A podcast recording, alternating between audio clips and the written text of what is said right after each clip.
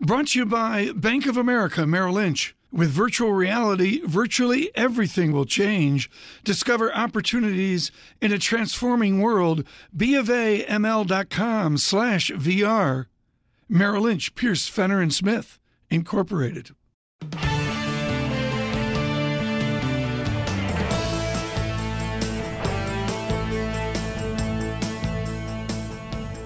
Welcome to the Bloomberg Surveillance Podcast. I'm Tom Keene with David Gura. Daily, we bring you insight from the best of economics, finance, investment, and international relations. Find Bloomberg Surveillance on Apple Podcasts, SoundCloud, Bloomberg.com, and of course, on the Bloomberg.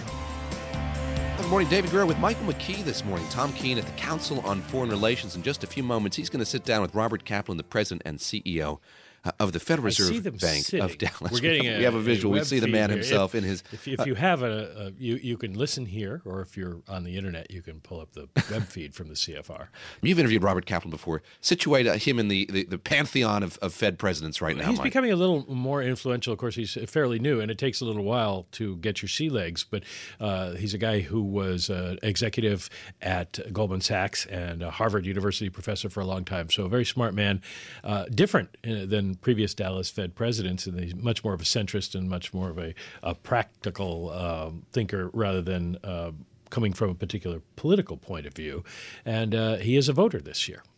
Uh, and tell us a bit about the Dallas Fed itself. You look at all of these uh, various districts. What's what's the, the, the historical reputation of the Dallas Fed? Well, the historical reputation has been very, very free market, anti-regulation, and uh, very tough on inflation and uh, we have no inflation to speak of. So at this point, that's less of an issue. Uh, but Kaplan is less. It's not that he's against free markets, but he is uh, not pushing that as much. Uh, they're also very concerned with trade issues, and they do a lot of work on the U.S. and Mexico, and have for years. And now, of course, that's come front and center as an issue. Absolutely. As we look ahead to the, the next FOMC meeting taking place on June the 13th, I believe, 13th and 14th in, in Washington, D.C., as you mentioned, Robert Kaplan, a voting uh, member of the FOMC this year. He's the 13th president and CEO of the Federal Reserve Bank of Dallas, former professor at the Harvard Business School, author of a number of books on, on leadership uh, as well, and still fairly new to the job, right, Mike?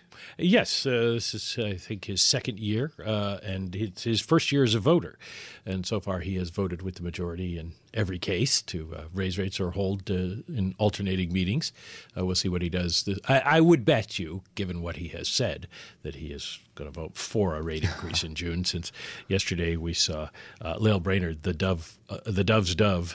On the Fed, say a rate increase is likely uh, very soon, and everybody takes that to mean June a number of, of uh, Fed policymakers speaking here before the quiet period that precedes uh, the FOMC uh, meeting. Are, are, are, go, go ahead, yeah. Story.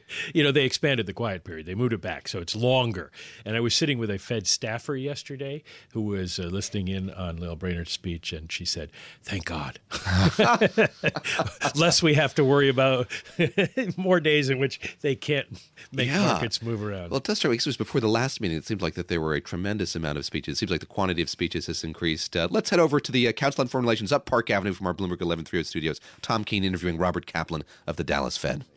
I'm not going to go through your bio because it will just take too long, Good. other than to say he was Marshall Professor at Harvard Business School by way of the University of Kansas, which is always a, a, a good thing. What have you learned about the heritage of the Dallas Fed parachuting in? Well, uh, there's a great history in the Dallas Fed, but what the, the most significant thing to me about the 11th District is uh, the, the business dynamics. It's, yeah. uh, we're the largest energy producer in the United States, largest uh, exporting state, Texas is in the United States, growing Maybe the president rapidly. will go after you after he's gone after the Germans. Well, I won't even go near that. Uh, but, uh, uh, but, and we're growing very, very rapidly. We're migration of people and firms to the state of Texas in particular has been a, a, significant trend. It's accelerating over the last 15 years. If we have a national growth rate, 2 3%, whatever it is, what's the Texas growth rate if we're at 2 3 We're growing about a full percentage point faster over the last mm-hmm. 15 years on average every mm-hmm. year.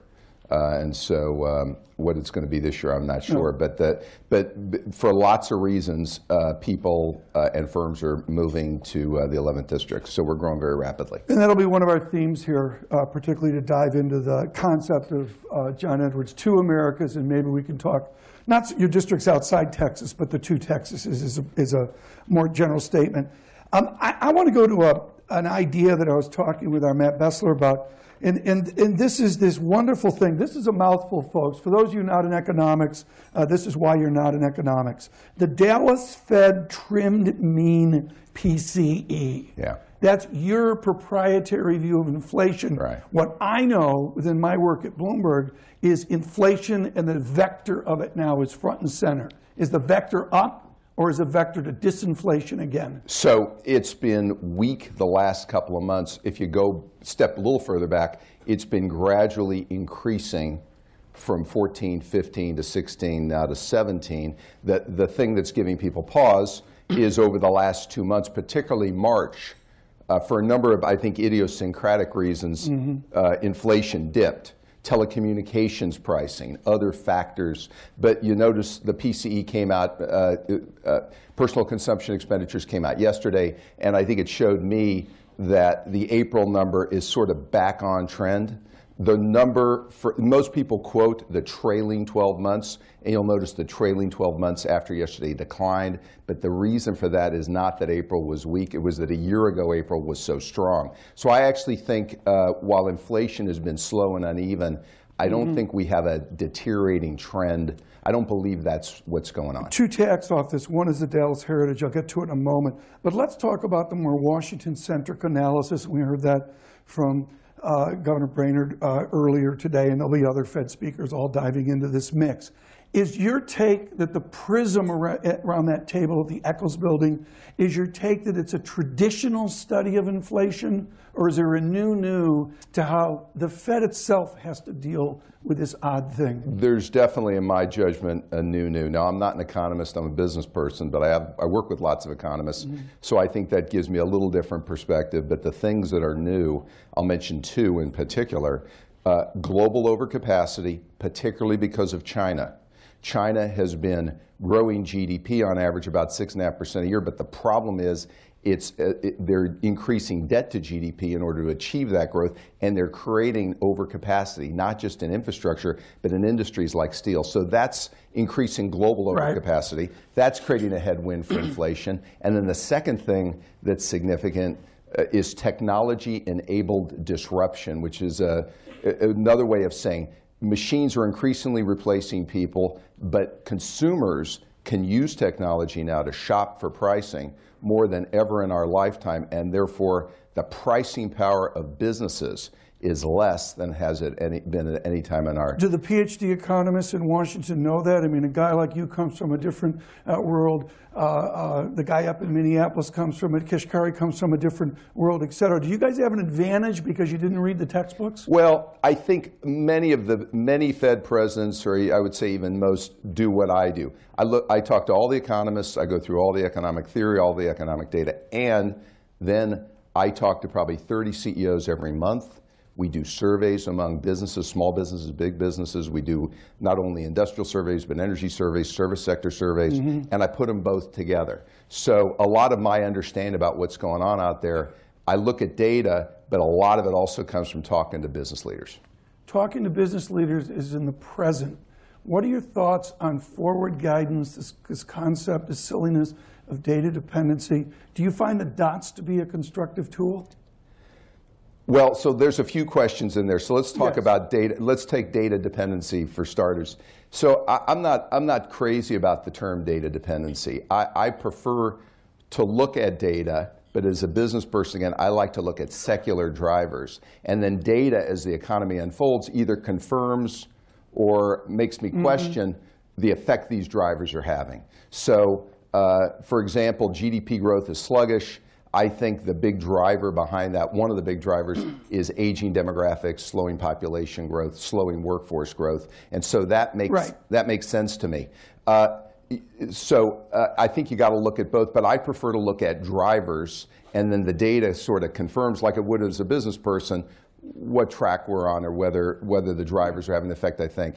Carrie, let's go two hours. This is going too well. All right. So that, but you talked about the dot plot. Uh, The dot plot. So let me explain to people. I think most people here probably oh, come know. on, we all know what the dot plot is. Well, uh, shockingly, some people may not know what the dot plot is, but every quarter, uh, all the Fed presidents and the governors submit uh, we all submit our forecast for 17, 18, 19 in the medium term, GDP, inflation, not only headline but core, uh, unemployment rate, uh, and what we think the neutral rate is likely to be, which we'll come back to, settle out. So that's referred to affectionately or not so affectionately as the dot plot or the summary of economic projections, but that gives you a pretty good feel every quarter of what each of us is thinking about. And the views are, there's a scatter chart, but they tend to congeal around uh, certain means. Where's the vector of that chart right now? What are we going to see in future DOP? I mean, you, I know you're filling your form out on the way from Reagan into the Eccles building. Right, but, naturally. But, I mean, come on, there's a lot of analysis going into this thing, but is it a valuable tool? Sure. And what's it going to show us in a number of months? if somebody who's been observing the Fed now for 30 years, that's me in my business career,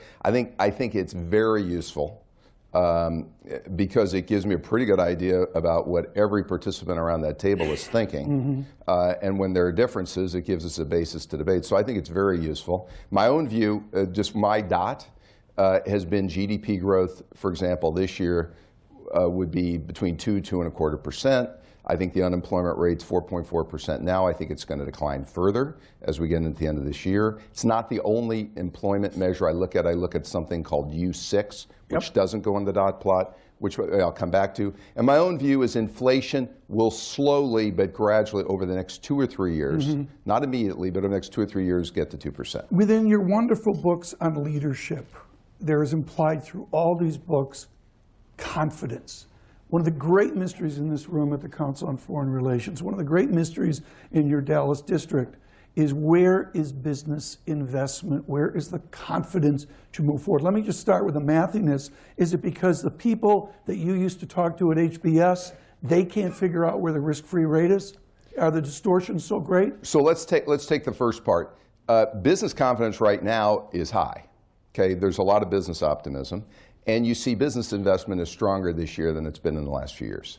The, the issue is uh, that's great, and it can help GDP growth, but 70%, approximately 65, 70% of the economy is the mm-hmm. consumer. So at the end of the day, businesses are more optimistic for several reasons, but ultimately, everyone is watching the consumer. The consumer is the primary driver of GDP growth. Increased business investment, though, helps and businesses right now are optimistic. Do they see it? it the, the disconnect right now is while they're more optimistic, then when you ask a business leader, do you see improvement in your business? Oftentimes the answer is not yet, but we're expecting it. We're expecting it. Yeah. We're still there. Does that have to do with Reinhart Rogoff length or duration coming out of the financial crisis? It just takes time to heal, or is there a new format of globalization where American business is waiting to pull the trigger on the nostalgic investment we remember? So for me, uh, I think some business leaders are hopeful uh, that fiscal and other policies might help improve GDP growth. That's part of it.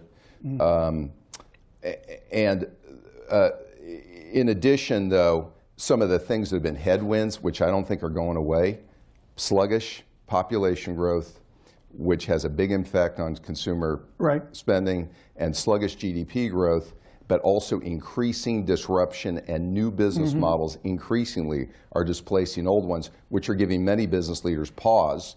Even though they want to invest in their business, they're not sure that the model that they're investing in right. is going to be sustainable. So I think that's a mm-hmm. that's a countervailing headwind, which is uh, putting a, right. a, bit of tamping down a little bit of the optimism. So you wander down to College Station and you have to give a lecture at the business school, and some wise guy in an ACOR uniform stands up in, in the back and goes, "Excuse me, sir, do you believe in GDP? Because that's a whole belief right now." That these statistics, these traditional models that yeah. we have, don't work anymore. How do you respond to the youngster uh, at Texas A&M? Yeah. So here's here's the things that are clear, and here are the things that are getting debated. G- GDP growth still, it's not perfect but it's still a pretty good measure uh, of uh, mm-hmm. economic activity. There's an issue a lot of people raise about transfer pricing. You know, Apple uh, innovates a phone here, but they manufacture it overseas. Mm-hmm. But I still think GDP growth is a, is a pretty good measure. The debate has been about the uh, unemployment rate. Uh, and famously, you know, many, many people have gotten on television and said the 4.4%, that's a great number, but it's not a real number. So I like to go to U6, which I mentioned earlier. Here's what U6 is in the lingo. So U3, to use the lingo, is the headline unemployment rate. U6 is unemployed plus discouraged workers plus people who are working part-time if in a better economy would rather work full-time. I think that's a better measure of slack. That's at 8.6% right now. Here's the problem. The pre-recession low in that number was 8.1%.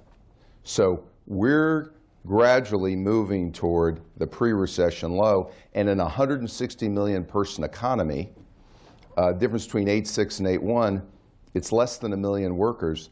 While there's slack, there's not as much slack as people might think. And here's the second problem, which we'll get to. Where there is slack, it is highly correlated to lower levels of educational attainment, i.e., college and less than college. That participation rates and employment rates, if you finish college, are very right. high in the United States. They could get better, but they're pretty high. Even if you've yeah. finished some college, they're relatively high. If you went to high school, though, they're lower, and if you've got some high school education, they're much lower. And so the problem is where there's slack and discouraged right. workers, there's, there's a high correlation between high school and less than high school. And that's why there's a number of things we're going to need to do to address that.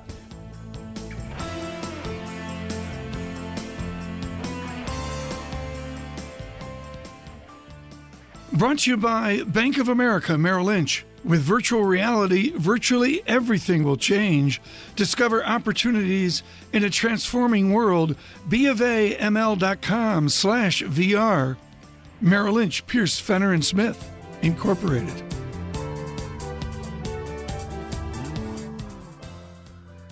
There's something new from Bloomberg. It's called Lens. Starting right now, you can use the Bloomberg iOS app off your iPhone or iPad or our new Google Chrome extension to read any news story on any website, scan it, and then instantly see the news story's relevant market data from Bloomberg. In addition, see all the bios of the key people mentioned in the story.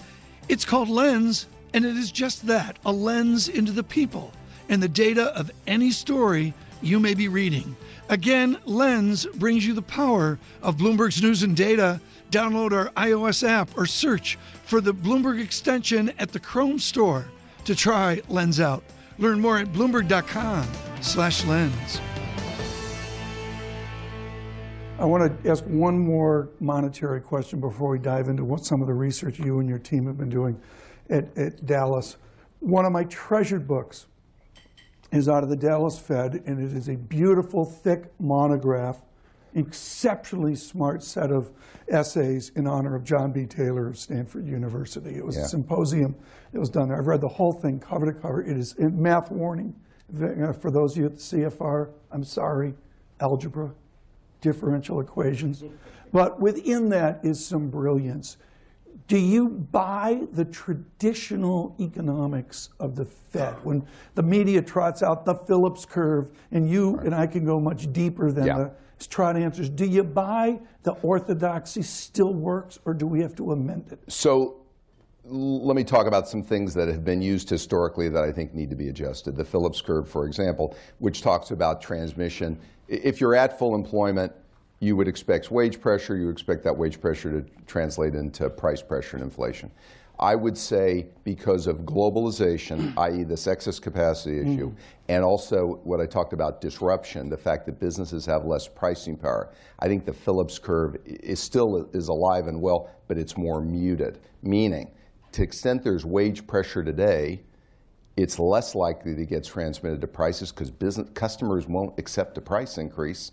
And um, because businesses can replace workers with technology when right. there's wage pressure, it puts some downward pressure on wage pressure. So that's one example.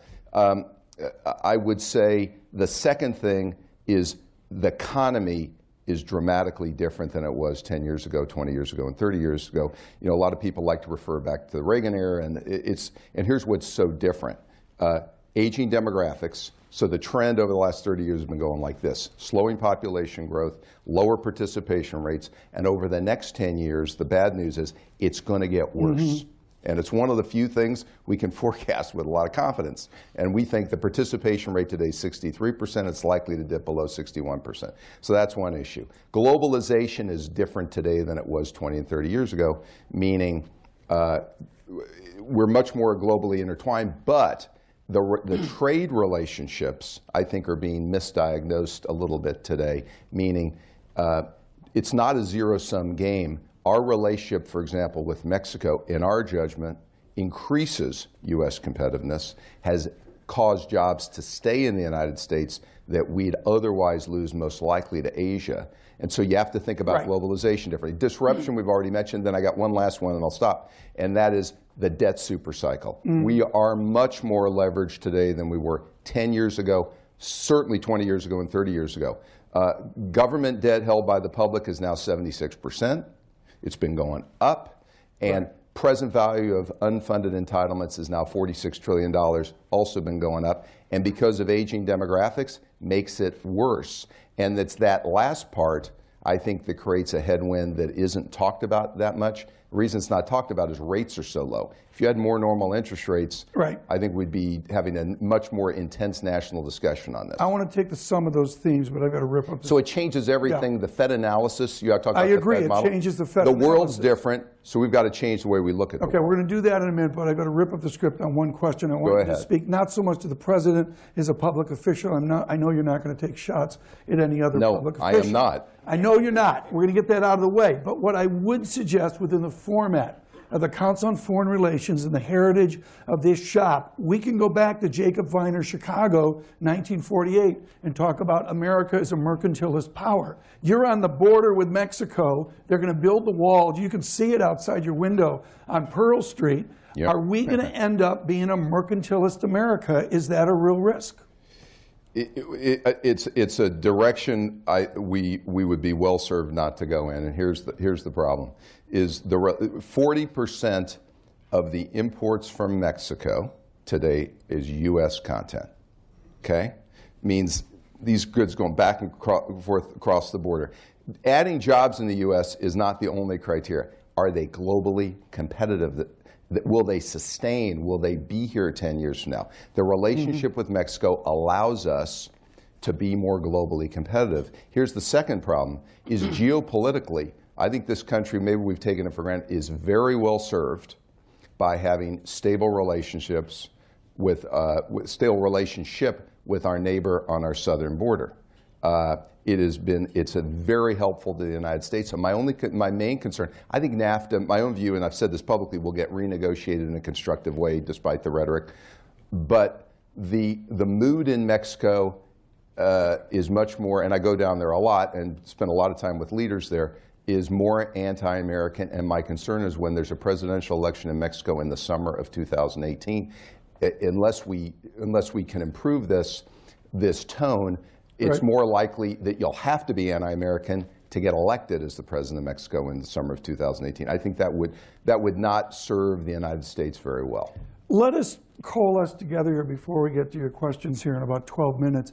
I want to coalesce together some of the themes you and your research have been working on. Yeah. Um, I go back and forth with Michael Dell, who's a leading technologist of your shop. Arguably, he jump started. I mean, I think Austin, asleep, the, the, band Asleep at the Wheel would think they jump started Austin, but we'll give the credit to Mr. Dell. The answer is technology disruption yeah. is owned by the 11th District. Uh, I know out in California they think they own it. No, you guys own it. What have you learned about technology disruption in our two Americas? Uh, well, the first thing I've learned is no one owns it. It's everywhere. Uh, it's affecting every mall. It's affecting every business. It's even affecting higher education. Used to be, people used to think higher education, it's not going to get disrupted. It's getting disrupted. It's everywhere, and it's springing up in every state in this country. And so, it, what does it mean? It means workers are far more likely in the next 30 years to have to find a new career or a new job during their career, which means skills training is much more important. Worker adaptability is much more important. And the problem is worker mobility is declining, right. it's lower. So it means if you're going to find a new job, it's probably going to have to be locally, which is why we're spending a lot of time on the Dallas Fed and in our research focusing on creating these partnerships between businesses educational institutions, nonprofits, to, to, to create skills training for a whole series of jobs to let people who get who lose their job to get trained and back into the workforce. We're doing it much more in the United States, but not quickly Okay, enough. we did that when the Cowboys won six Super Bowls in a row. We called it the community college model. Is that the model that works, or what's the new community has college to be. model? th- There's community colleges are a part of this. It has to be a partnership. Okay, so we have uh, a number of businesses in our district. They have to get together, and we help facilitate this at the Fed. We convene people. They have to say, we need so many pipe fitters, automotive technicians, registered nurses, insurance specialists, you go on and on, uh, IT people, and we have enough slots that to the local community college, if we tr- if we create a training program, we can take these You've people. seen tangible results of that. You see it all over the state and all around the country. My concern is it's not happening fast enough. We have to scale it up. And the reason it's not so easy to scale, it's got to be done locally. It's not the kind of thing you scale nationally so easily because it has to be done locally because worker mobility is lower. That's why this is so hard. link this idea and frankly many other ideas to the tragedy I haven't read about it in Texas, but we have an opioid epidemic across a beleaguered Middle West. I'll pick on West Virginia and Ohio. I'm sorry, Senator Portman, that I did that, but there are these geographies Yeah. of incredible disassociation from the world of economics Yeah. and the world of a better America, as President Obama called it.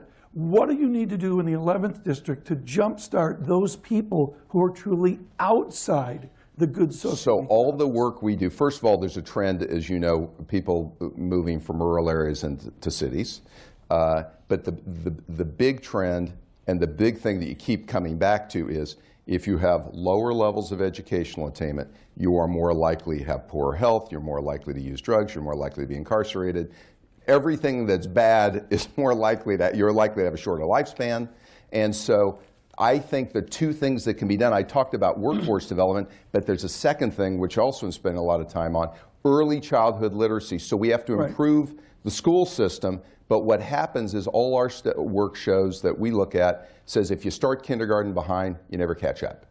Okay, it's already too late. yeah, Minneapolis has done great work. They do great work in Minneapolis Fed on this. And so, and we've piggybacked on that. Zero to five, we've got to do much more in this country. Why can't you come on? Away from the Dallas Fed, Yeah. we're dealing with a guy out of Kansas who owns leadership and owned great service to Harvard Business School. Why can't we jumpstart this? What's the impediment? What is the constraint to getting the five-year-olds jumpstarted? I'll give you my own view, and this is somebody, I'm speaking for myself, spent a lot of time in the nonprofit world, Ford Foundation on mm-hmm. this. First, awareness, just making clear people has to be done locally. Because in other words, you're going to you have to do this with a local program, so you've got to make business leaders aware of it. Government is unlikely to allocate enough money to solve this, so it means business leaders and nonprofits have to get together, or you have to form nonprofits so that kids are read to. If their parents don't do it, uh, at ages one, two, three, four, and five. And so I think this takes leadership, and this is something the bu- business leaders, mayors in this country are spending time on, but it's going to take. I think if we're waiting for the government to solve this You problem, I say the government, you mean Washington. What does any government or state government, if, you if you're waiting for government to solve this, you can stop. It's, they, they can do it, but it's got to be done from leadership, leaders locally. And I mean, I'm talking business leaders, community leaders, nonprofit leaders, and yes, local uh, Mm-hmm. government leaders need to take ownership of that. I think they are. And this is one of those things, we're just not doing it nearly Right. fast enough, given the demographic trends, which suggest if you, if you don't improve educational attainment levels 20 years from now, wealth inequality is going to grow much, much, to a much greater degree. Within that wealth inequality, and you mentioned this earlier in our discussion, is the concept of age. And you talk about an aging America. Yeah. Um, I, I looked at last night out on Twitter. There's a wonderful uh, a six-decade distribution of Japanese population dynamics. It's amazing. Terrible problem there. Uh, to, to see those I- issues. How do we deal with that as a public policy? And by the way, I'll just I'll mention on Japan, they have a much worse demographic issue than we do, and they've had very slow uh, Italy with the same. geographic uh, GDP growth. The one thing they have that we don't, they have very high savings rate, and they can they they're highly leveraged, but because um, it, it, the central bank has bought a lot of the debt. Mm-hmm. They can restructure this. We, we are very highly leveraged also. So we really, we've got to grow faster. And the problem is, uh, as the workforce ages, we can create incentives for people to work longer, but there's no getting around even if we do that, we're just delaying the inevitable. Participation rates are declining. Now, how do you solve that? Workforce development would help. The second thing that would help is uh, immigration. Some, I know it's controversial, sensible immigration reform. Immigration uh, has been key to this country. Immigrants and their children have made up over half the workforce growth in this country over the last 20 years. And it's our judgment at the Dallas Fed that if you go out the next 20 years, it's going to be higher than that because of aging demographics. So if we do things that limit sensible immigration, we are likely to slow yeah. uh, GDP. Based on what you're saying, you're not going to get the new slots at the White House. Uh, with, with, with, within that is what is the tone out of Washington and what many perceive to be a anger across this nation about immigrants, anger about this, anger about that. I'm sure you see that within the 11th district. How do policymakers move beyond the angers of 2017? Um, so actually, within the 11th district, I think I wouldn't. I'd, I would say it's a little bit more balanced the view because of the fact we're right on the border with Mexico. Uh, I would say the following: when I go around uh, Texas, New Mexico, and Louisiana, which is primary, right. and I talk, go to rural areas, I, uh, and we talk about what the actual trends are. Uh, I think, and we've talked about this fact: globalization is increasingly being conflated with technology-enabled disruption. What I mean by that, 20 years ago, many jobs that were lost in this country were due to globalization. And we can go industry by industry and give examples. Today, not so much. Uh, it's it, technology-enabled disruption is far more responsible for job displacement and the trends we're seeing than probably globalization is. And to the point where I think part, key elements of globalization are more likely to be part of the solution than part mm-hmm. of the mm-hmm. problem because I think a lot of the disruption we're seeing is due to technology. Right. Uh, and I think we're, we're mixing them up, and I don't think we're being well served by it. How does the Dallas Fed, I mean, uh, seriously, how does the Dallas Fed respond to the idea that on this morning in Abilene, there's somebody with brown skin worried they're going to be picked up by the U.S. government? That's a new feeling for millions of Americans. What does your research show? Is a better outcome to that well, reality. I guess I would observe the following, and I've said this publicly a few times, uh, several times, and I'll say it again. Um, consumer is 65, 70% of the economy, okay? And so I'm insensitive to anything that affects consumer spending, uh, particularly among groups that have a very high propensity to spend, which tend to be lower, lower middle income groups. So healthcare reform I'm very sensitive to to the extent people are more concerned about access to health care, access to be able to get subsidies or be able to be eligible for Medicaid, they're more likely to save than to spend. And there are millions of immigrants living in this country. And to your point, they're not going out and shopping, they're staying home. They're afraid if they go out, they may not come home. Uh, on margin, and the, it's too soon for the data to pick it up, sure. but I'm hearing it anecdotally, and I believe we're going to see it. I think those people are more likely to save than to spend. And those two effects have some muting effect on consumer mm-hmm. spending mm-hmm. and therefore GDP growth. Within that, and with the responsibilities that Chair Yellen has, I don't want you to speak for the chair, but I, I would suggest that she has a huge burden and responsibility as we somehow normalize ourselves back to rates. Do you believe we can do that for that person in Abilene or for the rich guy outside Dallas who's employing 800 people? Can we do it in a way of stability? Do you worry within the media about the doom and gloom if we raise rates six times in 2017? Well, there'll be instability. How so, do you respond? So my own view is the following. Um, in a light of, how I got raise rates six times in there. I got that. We're not going to do that. Okay. Uh, in, a, in, in, a, rapid way. Um, I believe because of these secular headwinds. Yeah. Uh, and uh, and I, we say this. I say this over and over again. Mm-hmm. I think while I believe we should be removing accommodation because I think we're getting we're near full employment, and while it's been frustratingly slow, we're moving toward our inflation target, although I think not yet over the next few years. We should be removing accommodation, but it's got to be done patiently and gradually.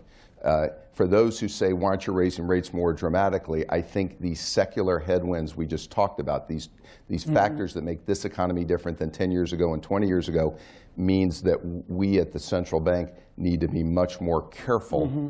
How we remove accommodation. And that's why my own view is everybody, every people, everyone around the table has an independent view. Right. I believe we should remove accommodation, but gradually and patiently, mm-hmm. because I don't think this economy is running away from us.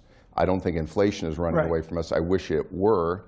And I think we need to do this in a very careful way. You have a wonderful heritage here for this question the idea of Dallas, McTeer, Fisher, Kaplan, and yet you lived for a long time in the People's Republic of Cambridge. How far is Dallas away from Rosengren and Boston? What is that divide? Where's the Venn diagram so of, Eric, of a different view versus Dallas? It's interesting. I knew Eric Rosengren when I was in Cambridge, and uh, you know, I think uh, the great thing about the Fed, I've learned, gr- there's great, they're great people, uh, but around the table, um, each of them gives an, does an independent analysis of the economy and gives a view on what's going on in their district. And so, um, you know, my views on this, uh, well, I won't, I won't compare them to others, but they're very similar to many people around the table. Mm. But they come, each come from different districts, there are some things we have in common. Uh, and a number of things that I said, these secular trends affect all of us. Mm-hmm. The other thing I think I hear about everywhere is the skills gap. So I'll, I'll just get this in the skills gap in the United States. Meaning, with all these issues we just talked about in educational attainment, there are more openings for skilled workers than there is supply of workers. So part of this educational attainment issue and this, the urgent need for workforce development is we're missing an enormous opportunity, and this is probably true in every district in the country where their businesses cannot find skilled workers. I think I quoted the NFIB survey, small business survey, right. unless I think almost 50%, I think 48% of them reported they can't find workers to fill skilled jobs. So this is a big opportunity. So while each district in the United States is different, there's a number of these trends that, that, and themes we have in common. What are the adjacency effects of low taxes? Texas is on fire. It's always been on fire, and a lot of that is tax policy. I looked at the personal savings rate to disposable income, savings rate to disposable income back to 1947, and the regime seems to be one with a lower aggregate tax set, and then the next 10, 20 years was with a higher tax asset, which brought down savings. Is that the Texas distinction? Is different tax I policy? think I think there are a number of things. First of all, uh, pro-business culture uh, relatively lower level of regulation. Uh, yes, central location. Yes, there's the tax issue. Some people attribute some of it to the weather. Uh, but I, I, know, I can tell you this, having spent a lot of my life traveling to Texas with my dad, a jewelry salesperson, uh, Texas is a very welcoming place for people who move there. Most people I meet, most CEOs I know in state, are not from Texas. They've moved there. They migrated their business there. Taxes might not have been the reason. Might have been workforce availability. Um, mm-hmm. It might have been the fact that other businesses that are related to them have moved there. Right. So there's an ecosystem that makes it a very attractive place for businesses to move. We're going to get to questions. I'm going to ask one more question. Ben, I'm going to go to you first, just so you get a warning. I'm going to go to Ben Steil here with the first question, but I've got one more question. Yeah. Kathleen Hays and I go back and forth on this. The idea, I hate this phrase, a border tax.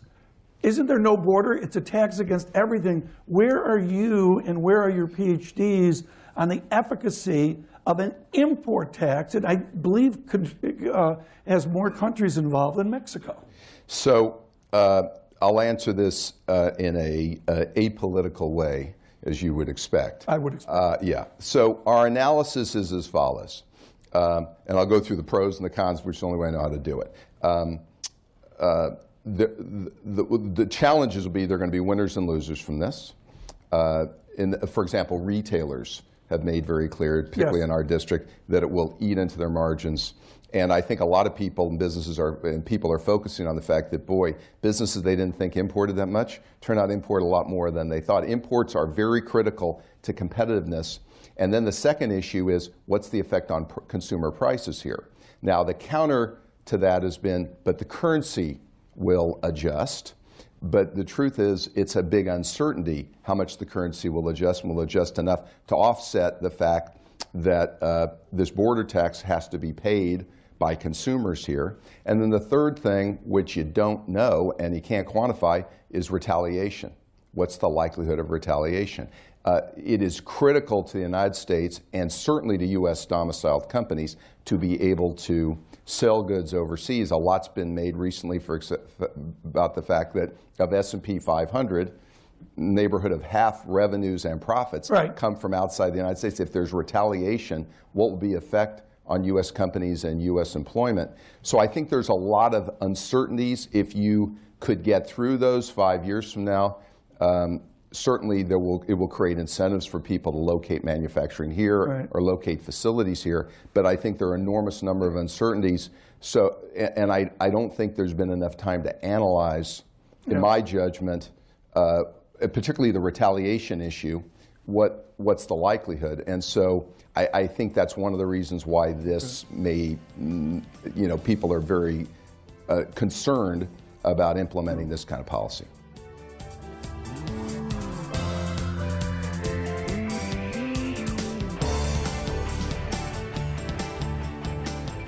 Thanks for listening to the Bloomberg Surveillance Podcast. Subscribe and listen to interviews on Apple Podcasts, SoundCloud, or whichever podcast platform you prefer. I'm on Twitter at Tom Keene. David Gura is at David Gura. Before the podcast, you can always catch us worldwide on Bloomberg Radio.